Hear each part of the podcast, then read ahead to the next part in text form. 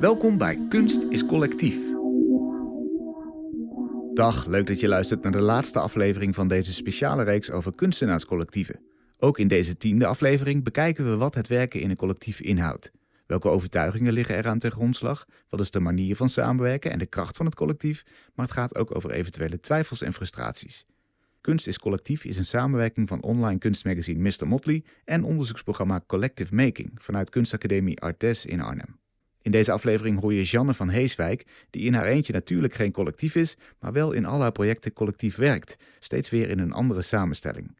Het zijn vaak grote, langlopende projecten waarin ze met lokale gemeenschappen werkt aan het verbeelden van gezamenlijke toekomsten. Bijvoorbeeld in de Afrikaanderwijk in Rotterdam, waar in 2008 Freehouse van start ging. Dit project loopt nog steeds en is al uitgemond in een wijkkeuken, een wijkatelier voor mode, een schoonmaakdienst voor de buurt met bewoners uit de buurt en heel veel uitwisseling van kennis en cultuur tussen de bewoners onderling. En in het project Works, Typologies and Capacities nam Janne onder de loep welke mensen bijdroegen aan de projecten die ze deed tussen 2001 en 2019 en verdeelde hen onder in categorieën en vaardigheden. Om de opgebouwde samenwerkingen te visualiseren, creëert Janne vaak diagrammen waarin elementen met lijntjes aan elkaar zijn verbonden, op papier, maar bijvoorbeeld ook door 26 verschillende soorten aardappelen met elkaar te verbinden als symbool voor een steeds veranderende samenwerking. Janne, welkom, leuk dat je er bent. Ja, hallo, fijn dat ik er ben. Je bent al zo'n 30 jaar bezig met kunstprojecten waarin je samenwerkt met anderen en toch zit je hier alleen aan tafel. Je bent een soort one-woman collectief. Nou, zo zou ik dat niet willen zeggen. Maar ik denk dat onderdeel van mijn praktijk is om iedere keer op locatie uh, opnieuw collectief te maken.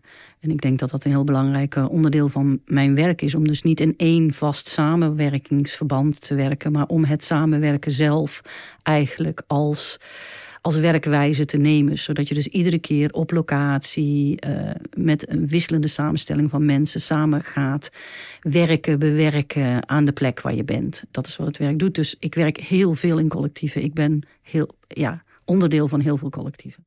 Heeft dat de overhand voor jouw gevoel? Of ben je nog steeds een individuele kunstenaar die met anderen samenwerkt? Nee, ik denk dat ik um, onderdeel ben van veel collectieve samenwerken. Hmm. En sommige van die initieer ik, maar die zijn vaak langdurig. Dus die krijgen ook een eigen leven, een eigen dynamiek. Hmm. Mijn manier van werken, zoals ze zich dat ook over de tijd heeft uitgekristalliseerd, is dat ik vaak begin met zeg maar, een proces van wat ik zeg maar, uh, deep listening noem, waardoor ik tijd doorbreng op een gebied om veelvuldig in gesprek te gaan met allemaal bewoners, bewerkers, mensen die belang hebben, die op een of andere manier um, een, een invested interest, zoals je dat zeggen, hebben in het gebied. En um, van daaruit. Um, vanuit die gesprekken komen eigenlijk vragen. En die vragen die vormen voor mij eigenlijk een soort veld. Ik noem dat een field of interaction. Dat is eigenlijk een soort, soort gebied wat afgebakend wordt door een set vragen die uit die gesprekken naar voren komt. En dat wordt het speelveld, zou je kunnen zeggen, het veld van interactie, het interactieveld. En ik stap dan in dat veld. En daarmee ben ik dan een van de mensen in dat veld. En dat veld is dynamisch. Dus daar zitten heel veel verschillende andere mensen in die je in die gesprekken vraagt of ze eventueel geïnteresseerd zijn om uh, in een samenwerking verder te denken over die dingen. En op het moment als dat, uh, dat interactieveld of dat field of interaction actief is, dan begint daar het vormen van een collectief. En op dat moment ben ik al een speler. Dan ben ik al niet meer degene die de samensteller of de, de, dan ben ik onderdeel. En naarmate zich dat ontwikkelt en verder uitkristalliseert, um, ja, wordt, het natuurlijk, wordt het natuurlijk steeds meer uh, de groep mensen die op dat moment de dingen met elkaar. Uh, bespeelt, bewerkt, uh, bedenkt, wordt dan het collectief wat zich uh, voortbeweegt. Als je zegt field of interaction, is het bijna een soort sport eigenlijk. Je betreedt een speelveld met z'n allen. En degenen die het langst op het veld staan, worden misschien de harde kern. En af en toe komen er wisselspelers bij. Ja, nou, dat is, dat is ook het ingewikkelde om het, om het speelveld te noemen. Want dat, dan krijg je meteen dat soort associaties. Nee, ik denk dat het heel belangrijk is om juist niet te denken in dat soort terminologieën van sport en volhouden en hoe lang kan je betrokken zijn. Het is juist heel belangrijk om een situatie te creëren waarin er collectief gemaakt kan worden en dat dat een heel open en poroos proces is. Dat mensen daar een deel kunnen nemen, dat mensen daar tijdelijk uit kunnen gaan, maar ook weer in terug kunnen komen.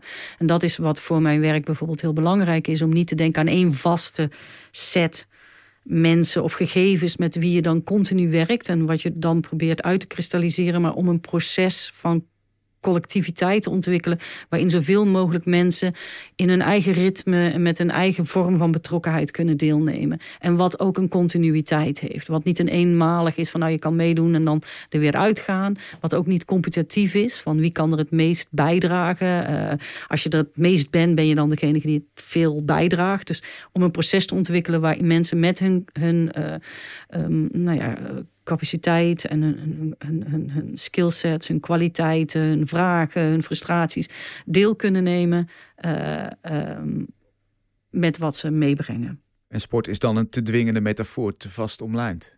Ja, omdat het dan ook vaak heel erg wordt, gaat ook over een, een, uh, een, een vorm van, van um, nou ja, uh, competitie ook, tegen elkaar spelen. Het hoeft niet altijd natuurlijk. Uh, of um, om, um, om het beste team te vormen wat je, wat je kan zijn. En ik denk dat het juist heel belangrijk is om na te denken om hoe je eigenlijk een, een soort continu team kunt ont ontwikkelen.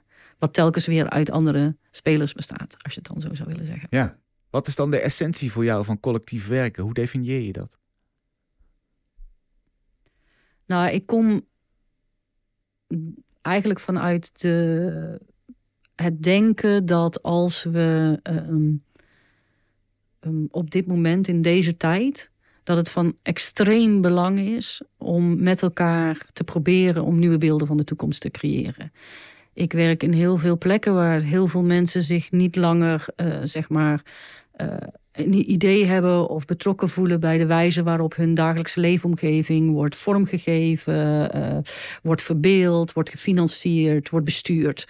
En ik denk dat het heel belangrijk is dat mensen weer samenkomen om beelden te maken van een toekomst die meer van hun verhalen en hun verlangens in zich draagt dan ze op dit moment doen. Je kan zeggen dat de powers to be, noem ik dat vaak, eigenlijk beelden van wat succes en een succesvolle toekomst, uh, hoe die eruit ziet, op ons projecteren. En mensen voelen dus, ja, die voelen zich daar niet langer, die herkennen zich daar niet langer meer in en die, die, die sluiten zich daar ook voor af. Dus de vraag bij mij is van hoe creëer je een proces waarin we weer samen beelden geven aan hoe wij uh, op een plek willen zijn met elkaar en in de toekomst. Beelden die misschien, zoals ik net al zei, meer van onze verhalen in zich dragen, meer van onze uh, toekomstideeën, maar ook die rechtvaardiger is. Die op een of andere manier meer ruimte laat voor, uh, nou ja, voor andere ideeën over hoe, hoe, hoe we met elkaar verder moeten. En dat proces, zeg maar, van samen beeld maken, um, vind ik op dit moment extreem belangrijk. Omdat ik denk dat we op een andere manier. Uh, we worden zo vaak gedwongen om na te denken over van, nou ja, wat. wat uh, uh, nou ja, te kijken naar beelden uh, die de powers to be aan ons geven. Van, nou, zo ziet een succesvolle buurt eruit. Nou, de, vraag, de powers to be? Is dat de gemeente? De powers to be, dat kan van alles zijn. Ja, ja maar noem er eens een paar, dan hebben we een beter beeld erbij. Dat kunnen gemeentes zijn, uh, dat kunnen um, lokale bestuurders zijn, partijen zijn, um, uh, stichtingen zijn, media zijn. Dat kan eigenlijk van alles te zijn. De mensen die, um, zeg maar, continu, zeg maar zeg maar, nu zenden en projecteren over wat, um, ja, wat belangrijk is. En dan zeg jij kunst en deze speciale vorm van kunst kan daar het tegengeluid tegen zijn? Of is het ook een samenwerken met? Ja, nou ja, kijk, kijk wat ik belangrijk vind. Um, daarom noem ik het ook de powers to be. Uh, um, omdat ik het juist heel belangrijk vind dat het collectief maken gaat om uh, um, opnieuw eigenlijk de, um, de wijze waarop wij engageren met elkaar. En met elkaar nadenken over hoe we verder willen, waar we willen zijn, eh, dat we daaraan werken. En Walida Imarisha, een, een, schrijver en activist van, uh, uit Amerika, die zegt wel eens van dat we de. We have to scaffold the future. We moeten eigenlijk een soort stijger bouwen. Um, werken aan een stijger waarmee we de toekomst kunnen bouwen. Dus we moeten niet alleen maar projecteren, maar we moeten eigenlijk letterlijk bouwen aan een structuur waarin het ons mogelijk is om die toekomst anders voor te stellen. Omdat zij ook zegt van we can't build we can't imagine. Dus we kunnen niet bouwen wat we ons niet voor kunnen stellen. Dus voordat we zelfs maar zeggen van nou, dit is het waar we naartoe willen. Zeg maar, gaan we eerst kijken van oké, wat, wat kunnen we met elkaar voor een, een, een ruimte, een mogelijkheid creëren, een, vorm van collectief maken, waarin we uh, de voorwaarden formuleren waarop we misschien die toekomst kunnen maken. Dus hoe kunnen we die verbeelding op gang brengen, zodat we het kunnen bouwen? En dat is voor mij heel belangrijk. En natuurlijk, de, dat is niet ons tegen dem of uh, de gemeente tegen de, de bewoner. Dat is een heel complex proces. Maar het is ook niet zo een participatietraject of een co-creatietraject van de gemeente. Uh, het is letterlijk zeggen wat hebben we nodig op dit moment om collectief te worden. Dus mijn werk gaat niet over het collectief bouwen in de zin van een groep mensen bij elkaar brengen, maar het gaat letterlijk over de vraag wat het betekent op dit moment om collectief te worden en samen aan de slag te gaan voor een meer rechtvaardige toekomst. Dus in die zin ben ik ook niet, niet in die zin. Um, um, ja, binair zou je kunnen zeggen. Ja. En dat collectieve worden, kun je nog eens schetsen wat daarin dan dat ideaalbeeld is? Want nu zijn het langlopende projecten, toch vooral denk ik kunstprojecten. Hè? Is een project ooit af? Of blijft er altijd een toekomst voor zich uitschuiven waar je aan moet werken, wat je in de stijgers moet zetten? Nou, je ziet er natuurlijk heel veel aannames aan in die vraag van, van jou. Waar... Begin, begin bij de eerste aanname. Nou, dat het allemaal kunstprojecten zijn. Um, ik denk dat ze beginnen vanuit een idee um, dat niet gaat over kunstwerken, maar dat werkt als kunst. Dat, dat werkt aan de verbeelding. Maar veel van de projecten, zeker de langdurige projecten, groeien in organisatievormen of in samenwerkingsvormen die, die vrij um, direct en diep en langdurig uh, aan een gebied werken. Um, die zijn ook niet meer een kunstproject, zeg maar. Die, ja, ik bedoel, ze werken wat mij betreft nog steeds wel aan collectieve verbeelding. En dat is heel belangrijk. Maar ze zijn ook um, werkgevers, ze zijn ook uh, coöperatieve samenwerken, ze zijn, bouwen ook huizen, ze bakken brood, ze maken schoon. Dus die projecten die, ja, die groeien in, in wat ze zijn. Dat is ook wat ik zeg. Ik stap in dat veld en dan gaat dat veld samen verder. En ik zeg, ik breng mijn, mijn uh, noem je dat, mijn skillset als, um, als maker mee, als, als beeldend kunstenaar over nou ja, wijze waarop je dingen in beeld kan brengen.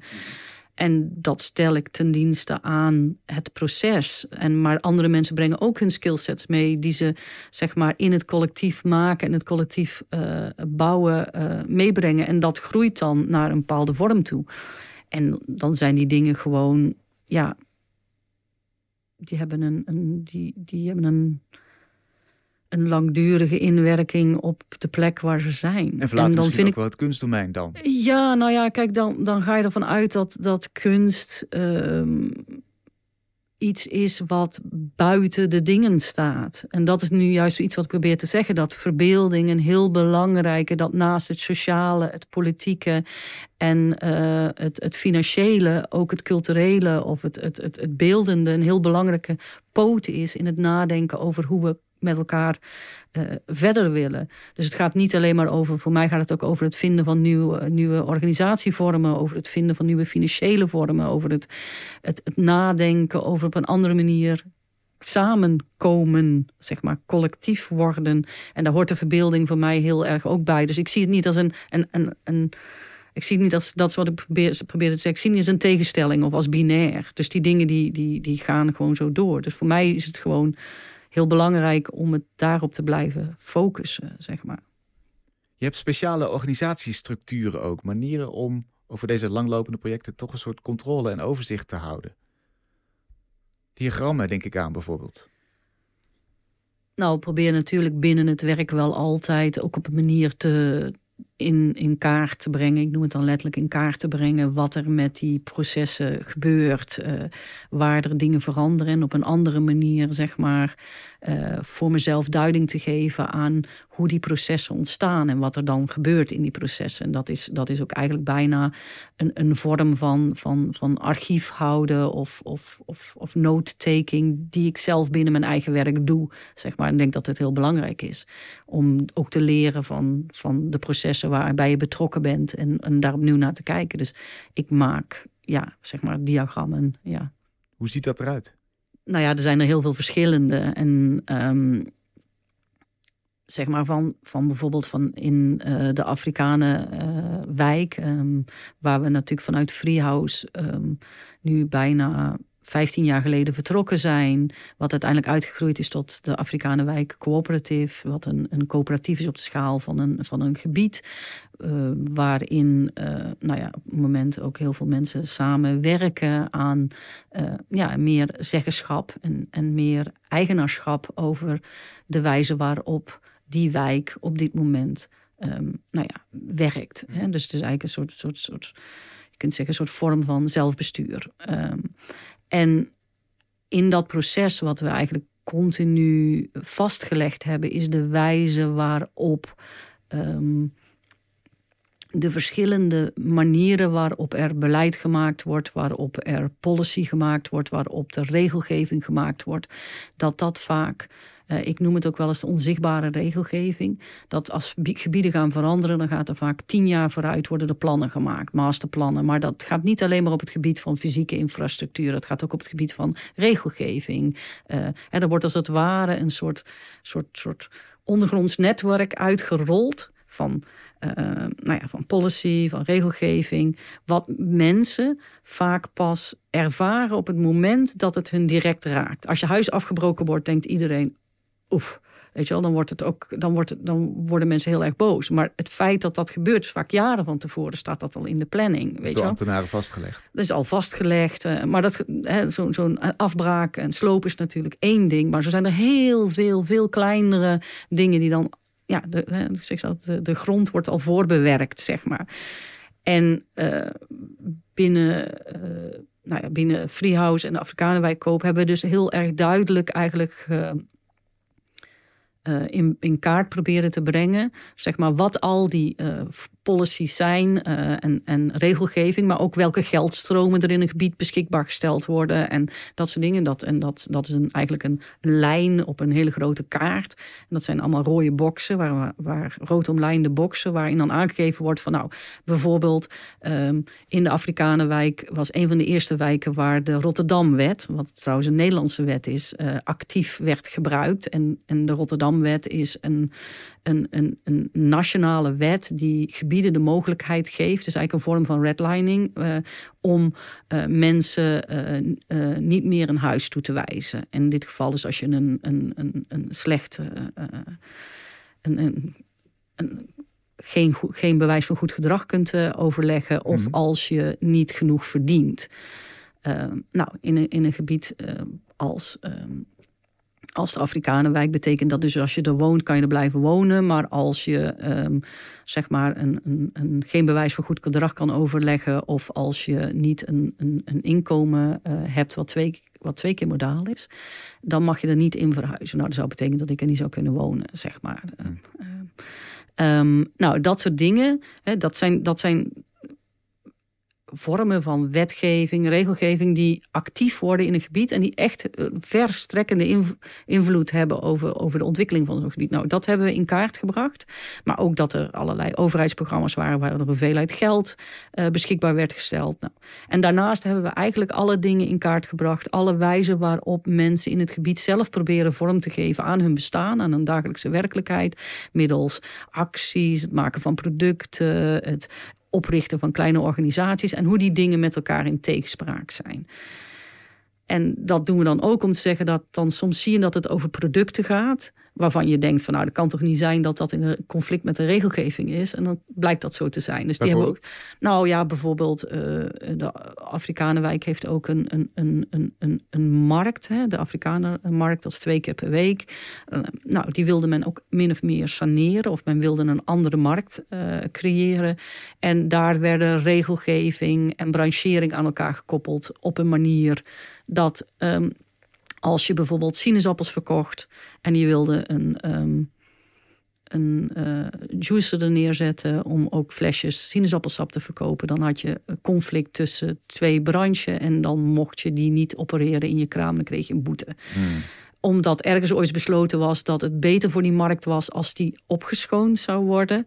Uh, dat het beeld schoner, hij, uh, veiliger en, en helderder zou worden. Dus dat er geen, nou ja, dat het minder rommelig zou worden. Hè? Dat, dat, dat is dan de terminologie. Maar als je daar dan naar kijkt, zeg maar naar de uitwerking van zo'n regelgeving, dan betekent het dus eigenlijk dat alle wijzen waarop mensen zelf dingen maken, dingen toevoegen, uh, uh, proberen nou ja, in een veranderende samenleving dingen, dingen eigen te maken, dat dan die eigenlijk gewoon niet meer kunnen. Dus dat betekent dat er een idee over wat een goede markt is, of een, een, een, een goede manier van een goede wijk of een goede manier van, eh, van, van ondernemen, hè, dat daar een beeld bij is. En dat beeld kan haak staan op wat er uh, op dat moment letterlijk aan de hand is. Dus nou, die diagrammen, dat diagram laat heel duidelijk zien. En dat, dat is ook een, een diagram wat we blijven bewerken. Zeg maar. Daar worden dingen aan toegevoegd van hoe die nou ja, hoe die hele ontwikkeling in, die, in dat gebied, wat dat eigenlijk betekend heeft voor de wijze waarop mensen medezeggenschap of mede-eigenaarschap in het gebied kunnen hebben. Nou, dat is bijvoorbeeld een van die, uh, van die, van die diagrammen. diagrammen, ja. Het klinkt dan toch alsof er een botsing ontstaat tussen de wijk waarin jij werkt, dat collectief, dat botst met de ambtenarij die zegt: dit zijn de regels nou eenmaal, die gaan we op deze manier uitvoeren met dit wereldbeeld erachter. Dat is rechtlijnig. Um, nou, nee, ik weet niet of het botst. Kijk, want je, je moet. Je, je bent in dit geval wel, wat je net noemde. Nou, in dit geval, in dit geval. Kijk, ik geloof ook niet dat er een buiten de maatschappij is. Dus ik denk dat we allemaal in de maatschappij staan. De vraag is erin hoeveel tijd en ruimte kan je vrijmaken. Of hè, ik gebruik soms letterlijk het woord uh, carving. Hoe kan je die uit. Uh, uit bijtelen, zeg maar. Waar door je uh, tijd en ruimte kan maken voor mensen om die dingen te bevragen. Om die dingen letterlijk opnieuw te bewerken. En te zeggen, klopt dit allemaal wel? Of klopt dit wel? Of, of willen we dit wel? Of is dat wel? En dus het gaat over tijd en ruimte maken in een veel, heel complex proces van, van, van de samenleving. Maar het is niet tegen of voor. Je moet ook met die mensen samenwerken. Ik bedoel... Ja, maar het wereldbeeld daarachter zou anders kunnen zijn. De methode. Ik kan me voorstellen dat ambtenaren zeggen: wij hebben regels gekregen, dit gaan we doen. We moeten nou eenmaal een structuur hebben. Terwijl als ik jou goed beluister, zeg je die structuur moet je ook kunnen bevragen aan alle kanten. Die is poreus, die is niet rechtlijnig. Die zou poreus moeten zijn. Ja. Maar goed, je kan ook zeggen dat uh, neoliberaal kapitalisme, dat is het stadium waar we nu in zijn, uh, niet erg ehm, hoe zeg je dat, uh, veel ruimte biedt uh, om uh, van mening te verschillen. Precies. Dus zeg maar, in het werk is het wel belangrijk om te zeggen, we moeten um, nou ja, manieren zien te vinden waarop we in ieder geval de tijd en ruimte kunnen nemen om het ons opnieuw af te vragen en te bekijken of dat wat de, deze situatie ons biedt wel is wat we willen. Wat eigenlijk misschien een politieke vraag zou moeten zijn. Terwijl nu vraag je het aan vanuit jouw kunstenaarschap. Nou, ik denk altijd er is een groot verschil tussen um, politiek als in Den Haag en, en het politieken. En dat wat je samen maakt. Um, in een wijze waarop je samen wil leven, wil samenkomen. Dus, dus, dus bestuurlijke structuren of samenkomststructuren. Dat is iets anders als, als lokale politiek. Dus daarom zeg ik altijd de powers to be. Omdat het gaat mij niet over um, een politieke keuze of een politiek moment, uh, politieke partij, zeg maar. Maar het gaat mij. Um, hè, daar heb ik natuurlijk wel mijn eigen, mijn eigen opvattingen, over. opvattingen over. Maar het gaat mij vooral met name over een wijze waarop wij um, op dit moment in deze tijd nog iets te zeggen kunnen hebben over waar we naartoe gaan. Zeg maar. Mm -hmm. Maar we hebben blijkbaar, dat signaleer jij, niet genoeg ruimte binnen de traditionele structuren van inspraak en stemmen om die toekomst te verbeelden. En dus moet er een extra ruimte worden uitgecarved. En dat moet dan vanuit het domein van de kunst komen, blijkbaar. Ja, ik denk dat hij op heel veel plekken ook op andere manieren mensen pogen om, um, om op andere manieren tijd en ruimte te maken, om opnieuw over dingen na te denken. Dus dat is niet alleen binnen de kunsten. Ik denk alleen vanuit mij als. Als maker is dat wel zo, inderdaad. Er komt even een mailtje van een luisteraar binnen. Als maker vind ik het heel belangrijk um, om, zoals ik zeg, die verbeelding en uh, om die, zeg maar, op die manier, um, zeg maar, um, nou ja, te benaderen, is dat het wij, de manier waarop wij beeld kunnen geven aan de plek waar we zijn, dat dat heel belangrijk is. En dat doe ik vanuit mijn denken als beeldend kunstenaar over hoe belangrijk de verbeelding daarvoor is. En hoe belangrijk het is om beeld te kunnen geven aan. En zoals ik al eerder zei, zei van nou, ik denk dat ik een skillset heb om dat te kunnen doen. En ik denk dat het belangrijk is dat we die, zeg maar, nou ja, breder, um, zeg maar, ten dienste aanstellen. Ja. Dat is een persoonlijke overtuiging. Hè? Zeker, daarom zit je ook hier. Je praat voor jezelf. Ja. Een van die skillsets zorgt ervoor dat jij de vaardigheden van mensen vergelijkt met rassen aardappelen. Dat lijkt me nogal een kunstenaarsblik. Je hebt dat bijvoorbeeld gedaan voor het werk Works, Typologies en Capacities. De mensen met wie je samen hebt gewerkt heb je vergeleken met verschillende aardappelsoorten en er een installatie van gebouwd. Hoe kwam je op dat idee? Nou, dat is natuurlijk een beetje een, een soort uh, kromme, kromme bocht die je daar maakt. Um, Vertel eens de rechte weg er naartoe. In 2004 was ik in Berlijn uh, gevraagd om mee te doen aan de toonstelling die heette Werk op 1 mei uh, in de Auguststraße. Um, en daar waren reflecties op werk. en het werk wat kunstenaars doen. En wat is dat nou precies, zeg maar. En ik vond dat een belangrijk moment om eigenlijk te kijken naar mijn, in die tijd, naar mijn, mijn werk. En eigenlijk wat is het soort werk wat geleverd wordt uh, in dit soort projecten. Wie doet nou precies wat en hoe ziet het eruit? Wat is nou eigenlijk de organisatiestructuur achter die samenwerkingen? En wie, welke, welke, dus welke mensen dragen daar nu aan bij? Um, en met wat voor uh, capaciteit en welke capaciteit en, en, en, enzovoort, enzovoort, enzovoort. En um, nou, in die tijd waren er ook heel veel boeken, met name in, in Nederland. Hè, Why Are Artists Poor? Uh, nou ja, al dat soort ideeën over de kunstenaar moet ook uh, zijn eigen broek leren ophouden. Nou, je kent al die discussies die dan hier in Nederland heel erg specifiek aan de hand waren. En dat we op dat moment was ook zo'n moment waar we dan boekhouding op academisch gaan invoeren. En zo als een vak, want dat is nodig.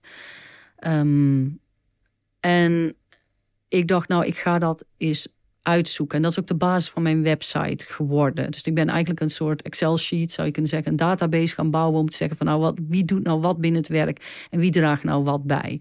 En dat ben ik een beetje gaan categoriseren, want anders kan je het heel moeilijk in een database invoeren. En gekeken, nou, wie levert er nu allemaal eigenlijk een bijdrage aan het werk? En, um, en um, ja, dus je hebt in, in, in die samenwerkingsverbanden heb je kunstenaars, je hebt opdrachtgevers, je hebt mensen die meer een, een, een makersachtergrond hebben of een ontwerpachtergrond. Je hebt uh, sociaal werkers die daar meedoen, je hebt uh, denkers, je hebt uh, verschillende vormen van publiek die daaraan meedoen. Je hebt technische mensen, je hebt mensen die met radio werken of met geluidsopname, je hebt webbouwers, je hebt... Mm, heel veel verschillende types. Heel veel verschillende types mensen die daaraan bijdoen. Dat noem ik dan ook typologies. En dan hebben ze de wijze waarop ze hun werk bijdragen. Dat kan capacity zijn.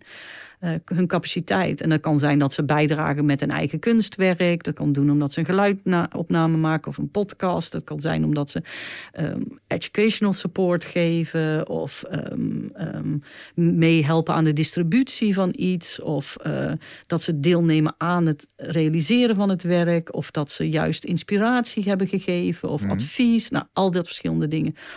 En toen ik daarmee bezig was, uh, nou ja, zag ik daarin een soort web ontstaan. Uh, wat de, basis van hè, mijn website is jannewux.net uh, openmaakt, dan zie je eigenlijk al die, die, die, die cirkels ontstaan met wijze waarop mensen deelnemen. Maar je ziet ook onderlinge verbindingen, omdat mensen ook vaak in een, in een in een, in een andere project of in de start van een ander project terugkomen. Iets wat je ook in de tijd bewust bent gaan doen. Als ik nu ergens begin te werken, breng ik vaak ook iemand mee uit een vorige uh, uh, samenwerking om met die mensen uh, mee te werken, omdat die mensen ook al ervaring hebben opgebouwd, zeg maar. Met, Zo ontstaat er een heel veld met allerlei lijntjes en verbindingen over projecten over projecten heen. heen, die ook over mij heen gaat, zeg maar. En op dat moment dacht ik in, in, in 2014 ook heel erg zo van over die discussie why is artist poor en, en die hele Nederlandse discussie rondom om, om wat is de waarde van kunst en, en, financiële waarde. En toen moest ik heel erg denken aan Van Gogh. Hè, die wordt dan vaak als een voorbeeld ge, gekocht van een arme kunstenaar. Die is arm gestorven, maar zijn werk is heel veel waard. En een van zijn beroemdere schilderijen is de aardappeleters. Dat komt uit zijn meer uh, sociaal-realistische periode, waarin hij de armoede uh, een, een, een familie die, die s'avonds aan tafel uh, alleen maar aardappels eet. En toen dacht ik van, oh, misschien is het interessant om dit, dia, dit deze spreadsheet, deze, dit diagram, om dat te gaan bouwen als een, uh, een, een, een 3D uh, maquette. Toen dacht ik, nou, dan ga ik eens even kijken naar aardappels. En kijk, dit, dit is ook een beschrijving van hoe mijn werk dan werkt. Want de aardappeleters van Van Gogh, dat is dus het lijntje. Dat is dus het lijntje. En toen ben ik gaan kijken naar aardappels. En nou ja, dan kom je in een wereld terecht uh, van nou, dat er heel, ik, natuurlijk, ik wist dat er verschillende soorten aardappels, variëteiten zijn, maar ik wist niet hoeveel. En dan kom je er dus achter dat er in Nederland meer dan 2500 verschillende um, aardappelrassen, zoals wij dat zeggen, variëteiten zijn.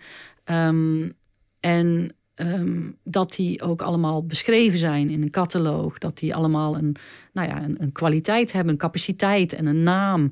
En nou ja, dan vind je dus ook interessante namen, zoals bijvoorbeeld de Picasso. Uh, dat is een aardappel met een, een driehoekjes erop, waarvan ze eerst dachten dat hij misschien ziek was. Maar die blijkt een goede, goede bite te hebben, zeg maar. En die hebben ze de Picasso genoemd.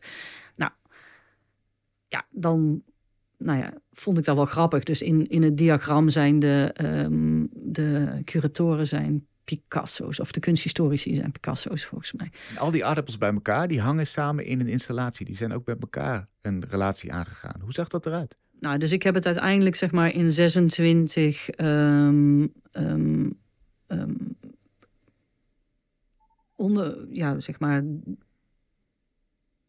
typologies gedaan. En daar is iedere keer een aardappel aan gekoppeld die een bepaalde manier een overeenstemming uh, heeft.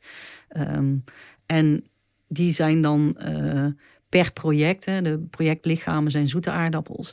En daaromheen is eigenlijk al dat verschillend werk uh, gehangen door middel van verbindingen, van kleurige verbindingen, wat voor bijdragen ze geleverd hebben. En dat, dat geleverd hebben. En dat leidt dus tot een, een eigenlijk een soort, soort, soort 3D uh, zwerm van allerlei zwermen, bollen, aardappels. En um, tijdens training voor de Not Yet uh, waren daarin alle projecten die in, dat, uh, in die tentoonstelling als een serie van trainingen werden gepresenteerd, waren daar aanwezig. En dan zie je dus, nou ja, dan zie je dus eigenlijk um, heel veel verschillende verbindingen en, en lichamen die uh, die, uh, die één collectief uh, vormen. Maar wat het interessante aan die aardappels zijn, nou één, als je in die wereld duikt en je gaat dan bijvoorbeeld 200 Red Stars zoeken, Red Stars de activisten.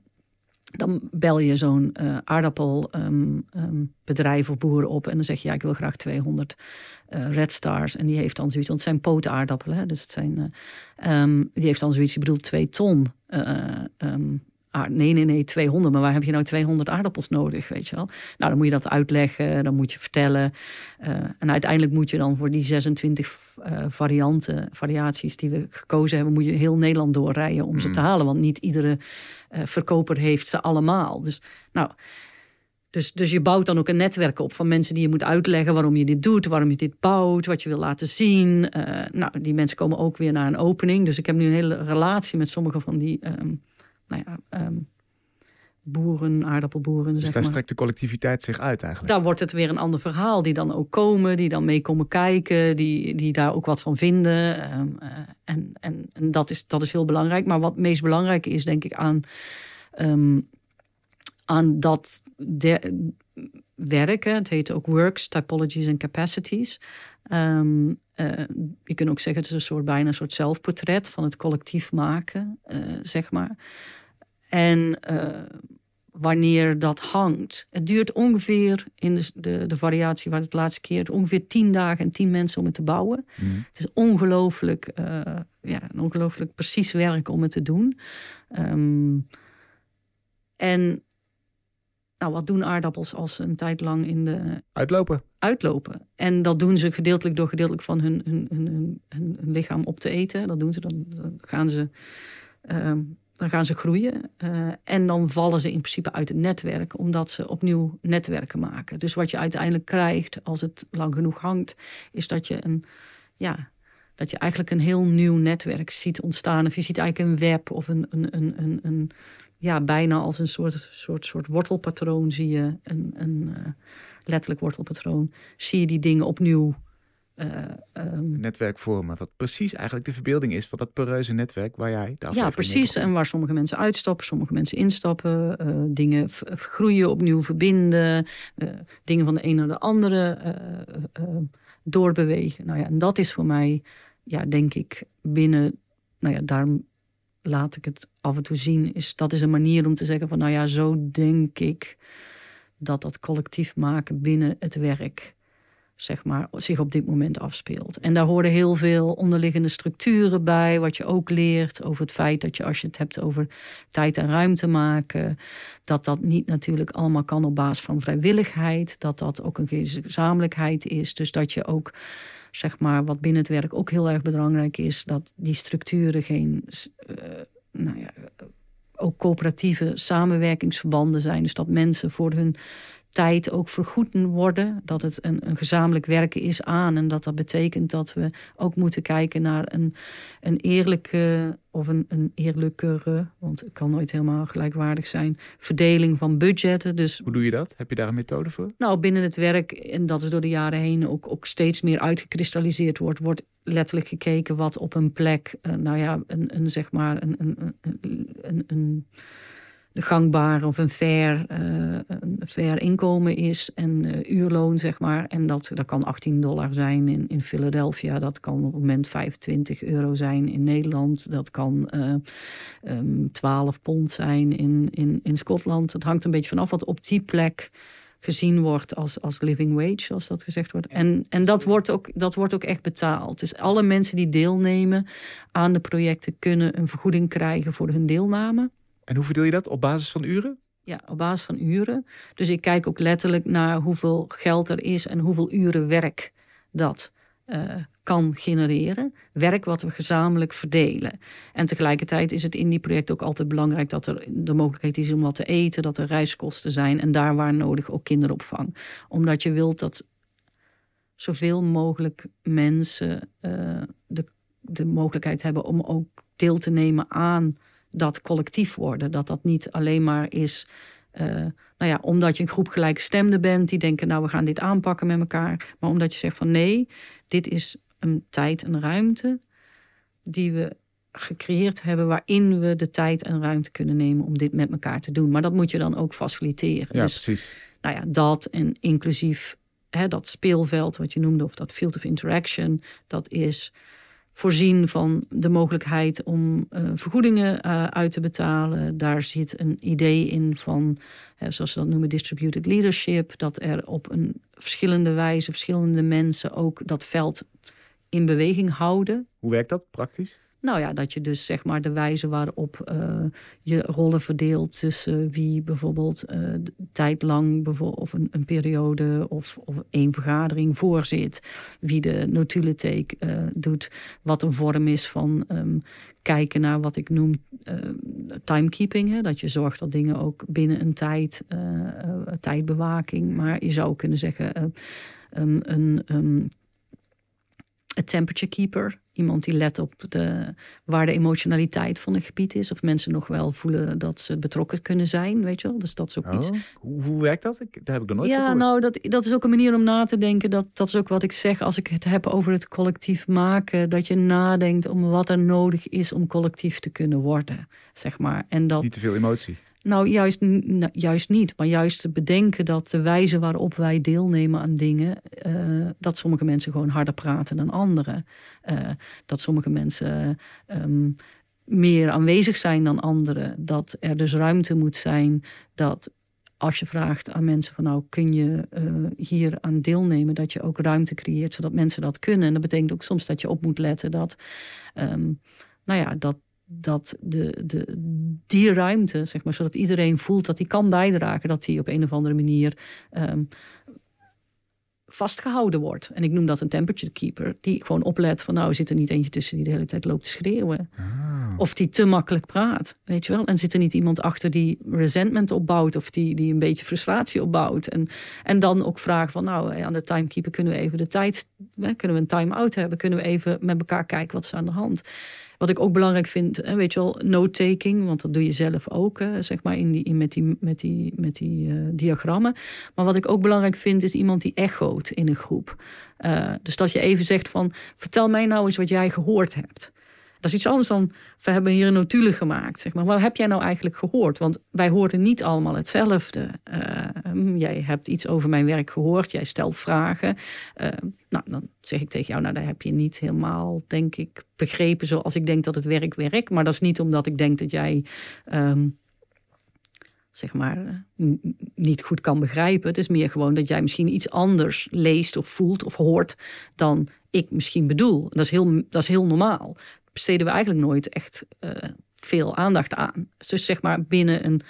als je het hebt over een, een, een, een, assembly of een groep waarop mensen samen proberen te doen. Dat je zegt van nou laten we even vragen, wat heb jij nou eigenlijk gehoord?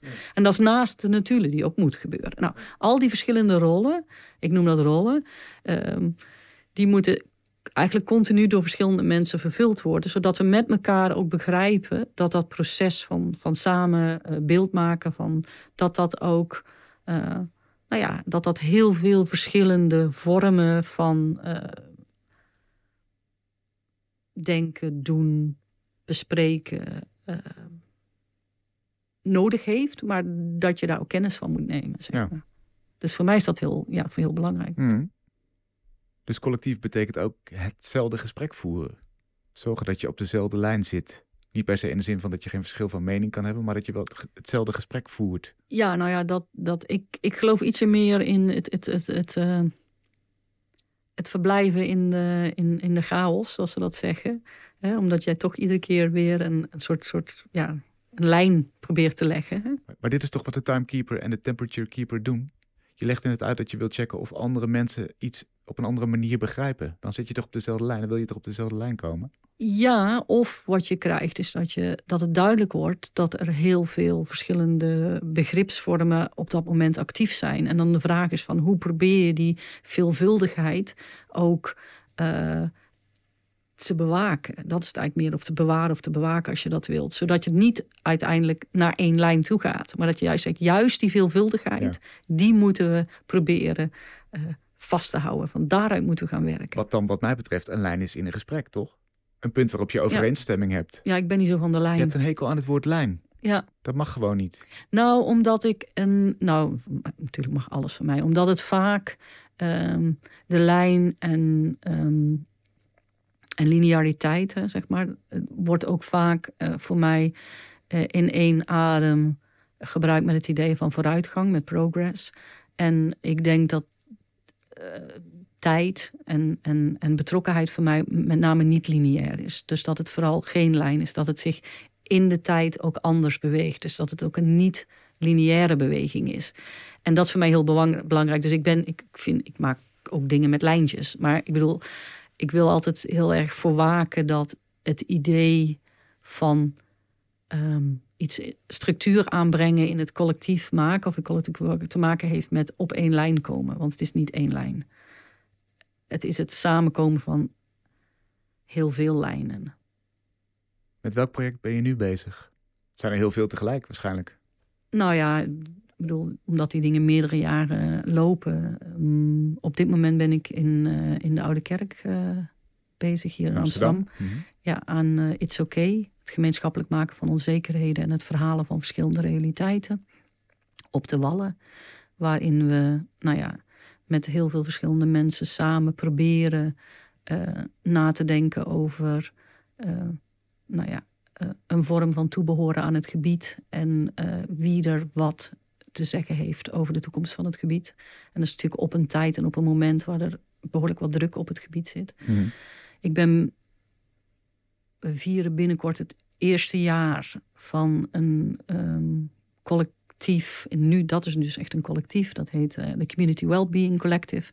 Uh, wat uit een meerjarig traject van het werken met de Edinburgh Art Festival is gestart. En dat is een collectief die nadenkt in Wester Hills in Edinburgh over uh, wat er nodig is om eigenlijk gezamenlijk na te denken over um, wellbeing en well-being niet alleen voor jezelf, niet alleen in een idee van, nou ja, weet je wel, voor jezelf zorgen, maar wat betekent zorg voor zelf en voor elkaar.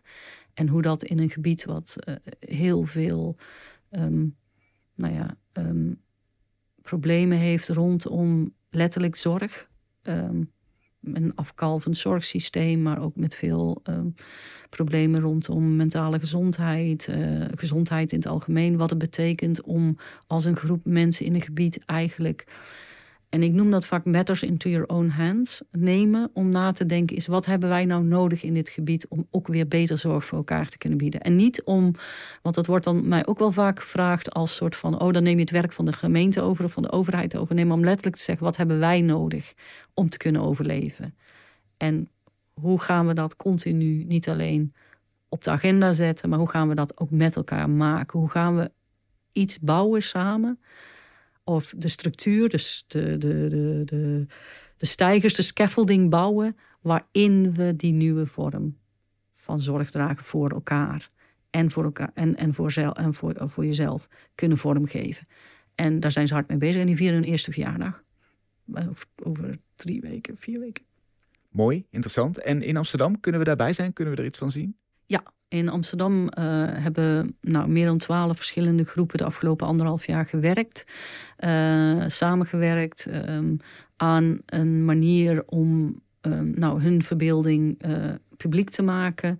En dat kan zijn door de performance, door bijeenkomsten, door, um, door vertellingen, door op allerlei manieren om hun, hun, ja, hun realiteit en de wijze waarop zij daar zeg maar, vorm aan willen geven en willen vertellen om dat te presenteren. En dat gebeurt meestal op woensdags, uh, middags tussen drie en vijf, op vrijdags tussen vijf en zeven, vandaag tussen vijf en zeven en op zaterdags tussen drie en vijf. En vandaag uh, hebben we een, um, de tweede aflevering van de cirkel van uh, Ola Hassanin over de schaduwen van beleid. Tot welke datum loopt dit project? Tot 24 uh, eh, september. En ik zeg al, van deze twee weken is heel interessant, want het gaat letterlijk over de schaduwen van beleid. Van wat betekent het als je in de schaduw uh, um, moet overleven van een, een, een, beleid over een stad. Wat als je niet past binnen wat het beleid uh, voorschrijft. Dus wat als je, niet, ja, als je niet de juiste papieren hebt, als je niet de juiste wijze van als je niet past binnen de regelgeving, binnen dat wat het beleid uh, belangrijk vindt. En ik denk dat daarmee de cirkel ook rond is. Zeg maar. Denk ik ook. Dankjewel. Dank voor je komst. Ja. Dit was de laatste aflevering van Kunst is Collectief als speciale reeks van Kunst is Lang. Een samenwerking van Mr. Motley en onderzoeksprogramma Collective Making van Kunstacademie Artes. Kunst is lang gaat de zomer in en dat betekent dat we een aantal afleveringen herhalen, steeds met een speciale inleiding van iemand die uitlegt waarom juist die aflevering het luisteren waard is. En in september komen we weer met nieuwe afleveringen. Gooi ons dus vooral niet uit je lijst met abonnementen, want dat zou zonde zijn. We komen terug. Tot volgende week.